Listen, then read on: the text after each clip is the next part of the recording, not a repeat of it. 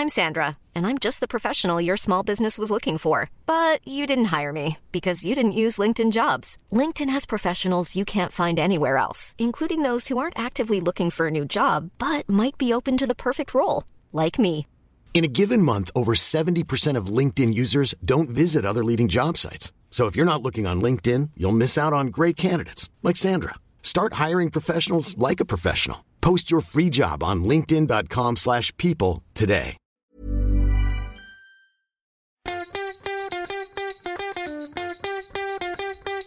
From Barangaroo Studios, the AusBiz COB is the key stuff you need to know about the day in business and finance. Well, hello and welcome to the COB. Andrew joining Scuddy. Scuddy, g'day. Uh, look, let's first start with a bit of economic news because the RBA meeting. And um, they sort of surprised everyone, didn't they, really? Yeah, everyone was going in saying, oh, the reversal of the QE reduction. And then the RBA's like, yeah, it's just a pothole in the, a brighter, broader economy uh, recovery that we're expecting the years ahead. So, uh, no, holding the.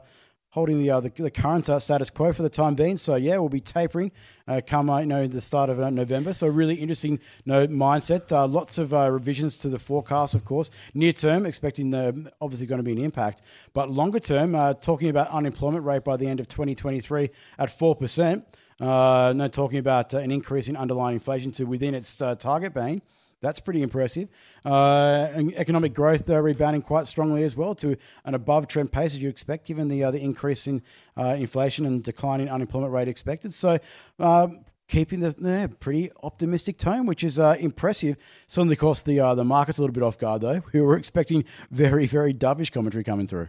Yeah, okay. So hang on, let's just break this down then. What's their reasoning? Because obviously we know the significant impact that lockdowns are having, particularly in Sydney.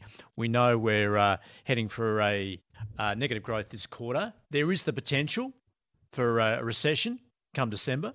However, what the RBA is saying, once we get out, we'll bounce back quickly. Yeah, all the ingredients are in place, and I completely agree with the RBA. And whether it's going to be a reduction of one billion or they're going to keep it at the same pace, an extra billion dollars per week of QE would do nothing, absolutely nothing. So I'm glad that they're keeping you know, an optimistic assessment moving forward. It can be flexible with that, uh, but there's already so much stimulus in place. Like we sit here, we work on a finance news channel, and we're talking about the, uh, the ASX 200, uh, you know, trading to all-time highs, uh, up, you know, 14% year to date. Uh, that's giving you a pretty good indication as to what broader investment community is thinking uh, lies ahead when it comes to earnings and uh, and activity when it comes to the corporate sector. So uh, the RBA is just reflecting what investors are thinking. So I'm pleased that the reaction function was automatically to go and uh, and get spooked and, and and completely reverse what they announced just less than a month ago. Yeah, of course, you mentioned earnings season. It is now underway locally, but uh, look, at a bit of a mixed news, I guess, just as far as some of those companies reporting.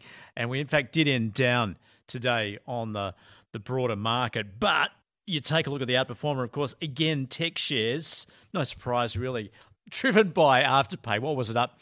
More than 12% today? Yeah, look, the way it's going to be now, unless there's a counter offer coming through that may explain why there was a little bit more of a bid in Afterpay shares today. Uh, Afterpay is just going to trade essentially what uh, what Square does overnight with the currency adjustment because it essentially is Square shares now. So it's going to be interesting to see how Afterpay uh, interrelates with uh, with Square shares uh, over the next little bit. It was interesting to see what was going on with Zip. So of course, Zip is the other the second largest buy now pay later name listed here in Australia, and there's lots of speculation, obviously swirling around now, that uh, any other e-commerce or payments type companies are looking at that potential company and saying, well, maybe that's where the fit lies. That's what some people are pre- presuming at this stage, given what we're seeing the price uh, reaction over the last couple of days. It will be interesting to see whether it takes place, though.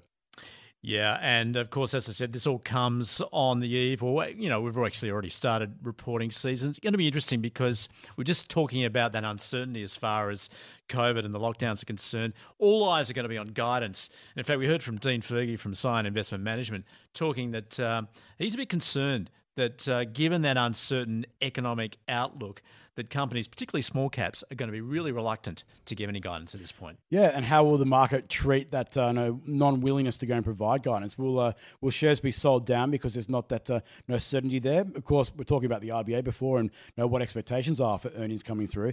Do uh, corporate Australia does corporate Australia have the uh, the, the, the confidence to go and provide some sort of certainty? Well, that's going to be intriguing.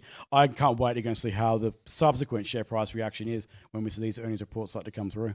Yeah, another issue, of course, with uh, COVID is the transport sector. We know, particularly as far as airlines, uh, Qantas announcing today it's going to stand down two and a half thousand workers. Uh, clearly, it's having a huge impact. However, their forecast is that they'll be back to pre COVID capacity by December. That sounds really optimistic at this point. Yes. I was going to say something else. I had to go and check. Uh, I think people who know me well enough will know exactly what I was thinking. Uh, look, total optimism maybe is the best way to go and describe that politely. Uh, I reckon there's somewhere between nil and none of that occurring. Uh, biggest concern for me is what's going to go happen when it comes to uh, those state border restrictions. Even if we go and reach this uh, 80% threshold of the adult population being vaccinated, which looks incredibly unlikely to me by the end of this year, uh, to say it'll be back above uh, pre-COVID levels uh, by that stage, I think is uh, Buckley's and none. Yeah, mind you, those uh, various state governments now putting down the marker as far as their targets are concerned. That's obviously a positive. Whether they'll reach them is another matter altogether. You're a sandgroper. Do you reckon Mark McGowan's going to uh, go and actually uh, be willing to go and open up and, and see that virus come through? No. Exactly right. All right. Don't make any holiday plans. Uh, you're listening, Qantas. Uh, all right. So let's just check in with our stock of the day. Something a little different today. Uh, PointsBet, not a, a, buy, hold, or a sell recommendation. In fact, uh, was joined by Mark Morland from Team Invest and Scott Phillips from Motley Fool to take a look at the company. In fact, it ended down uh, around 12%. That's after updating the market that's saying it's uh, successfully completed its institutional entitlement offer, raising $81 million. So Scott's saying, uh, well, if you like the PointsBet story and uh, you want more in your portfolio, then, um, then go for it. But Mark isn't convinced. Let's have a listen.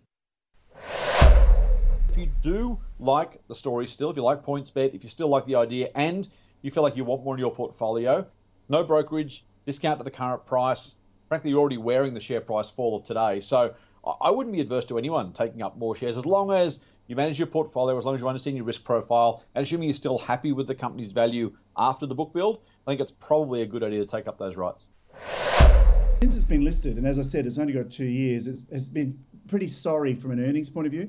So they lost 23% of their capital last year. However, sales have been growing strongly since they launched, and they're, they're actually growing at 118 percent a year. So the theory would be, and I'm sure this would be the the reason that people who have shares in it would consider taking up the uh, rights issue is that they will get to profit based on their uh, their sales growth. You know, so yep. if sales keeps growing strongly, there's probably no reason why they shouldn't get to profit. I, I think their their record so far doesn't look at all inspiring to me. Uh, but if you if you believe that the uh, uh, the commentary from the company and where they're going, I agree with Scott. You probably would take it if you thought if you still believe it. But that's what you'd have to do. There's no way I would buy this. It's not a company that Team Invest would consider.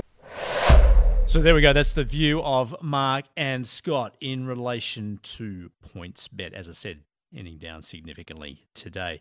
Scotty, um, just more economic news, just as far as what's going on in the property sector. Uh, residential building approvals falling 6.7%. Yeah, home builder, the unwind is now uh, obviously been seen a lot in that uh, that data. So particularly acute uh, declines when it comes to those single standing private sector dwellings or houses in layman's terms, uh, which is not that surprising. But you look at the amount of work which is still yet to be started, uh, let alone that's being conducted right now, and it is just oodle. So uh, with uh, with the uh, construction industry at the moment, uh, going to be a lot of resi work going on around the country for a, a long time yet. It was really interesting to see as well. We also got the flow of housing credits. So housing finance data was also released today, and for the first time in seems eons, we actually saw the owner occupier housing finance finance uh, went and declined a little bit over the space of the month. Investors, though, not a huge increase, but it has been rising rapidly, up another 0.7%. Looking at the commentary from the RBA today in, uh, in the August policy statement, there was not a change of word. One iota was changed. It was completely identical. But I wonder with this increase that we're seeing in investor activity around the country, because we're seeing so much strength coming through in housing prices, and we know that the flow of credit is really important when it comes to dictating where that moves in the months ahead. I wonder whether there's going to be some sort of uh, macro pru that's targeting the investor community. Very interesting today as well. The RBNZ flagged the potential to go and increase debt to income limits. So basically, I know uh, how much can be borrowed based on your existing debt held.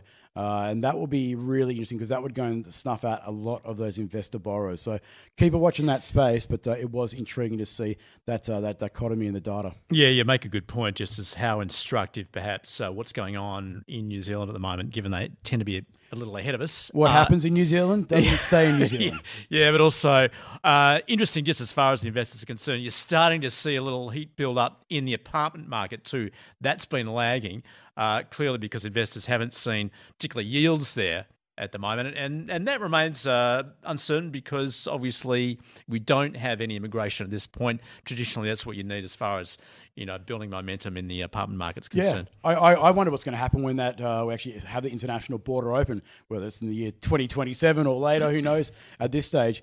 But uh, this, the ability for foreigners to go and buy into, and particularly those bigger housing markets, particularly Sydney, uh, no, the lower echelons of the other market in terms of price range, they're going to be a struggle for like the for a lot of people. So I wonder what's going to happen with that uh, that lower price point where we get a big bid kick up when we see those international borders open. Yeah, well, that seems to be the commentary at this point that it might, might flatten a little, and then you'll see that growth absolutely bound out of the blocks as soon as that border reopens. But we have no idea when that is going to be. Yeah. However, we do have an idea as far as uh, company results are concerned because reporting season is continuing. We'll get much more Scuddy tomorrow, of course. Yeah, uh, looking forward to. it. I know it's so we're we're just in the flatlands at the moment. So it's the uh, the sprinters jersey, the green jersey, which is dominating. But uh, the King of the Mountains is coming up next uh, next couple of weeks. Is just going to be chaotic. So looking forward to everything that that brings. It's uh, it's always a challenging time, but a really rewarding time here at Ausbiz. That's right. We're always going for gold.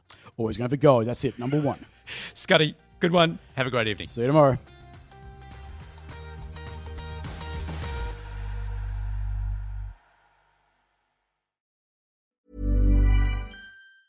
Hey, it's Danny Pellegrino from Everything Iconic. Ready to upgrade your style game without blowing your budget? Check out Quince. They've got all the good stuff shirts and polos, activewear, and fine leather goods, all at 50 to 80% less than other high end brands. And the best part? They're all about safe, ethical, and responsible manufacturing. Get that luxury vibe without the luxury price tag. Hit up quince.com slash upgrade for free shipping and 365 day returns on your next order. That's quince.com slash upgrade.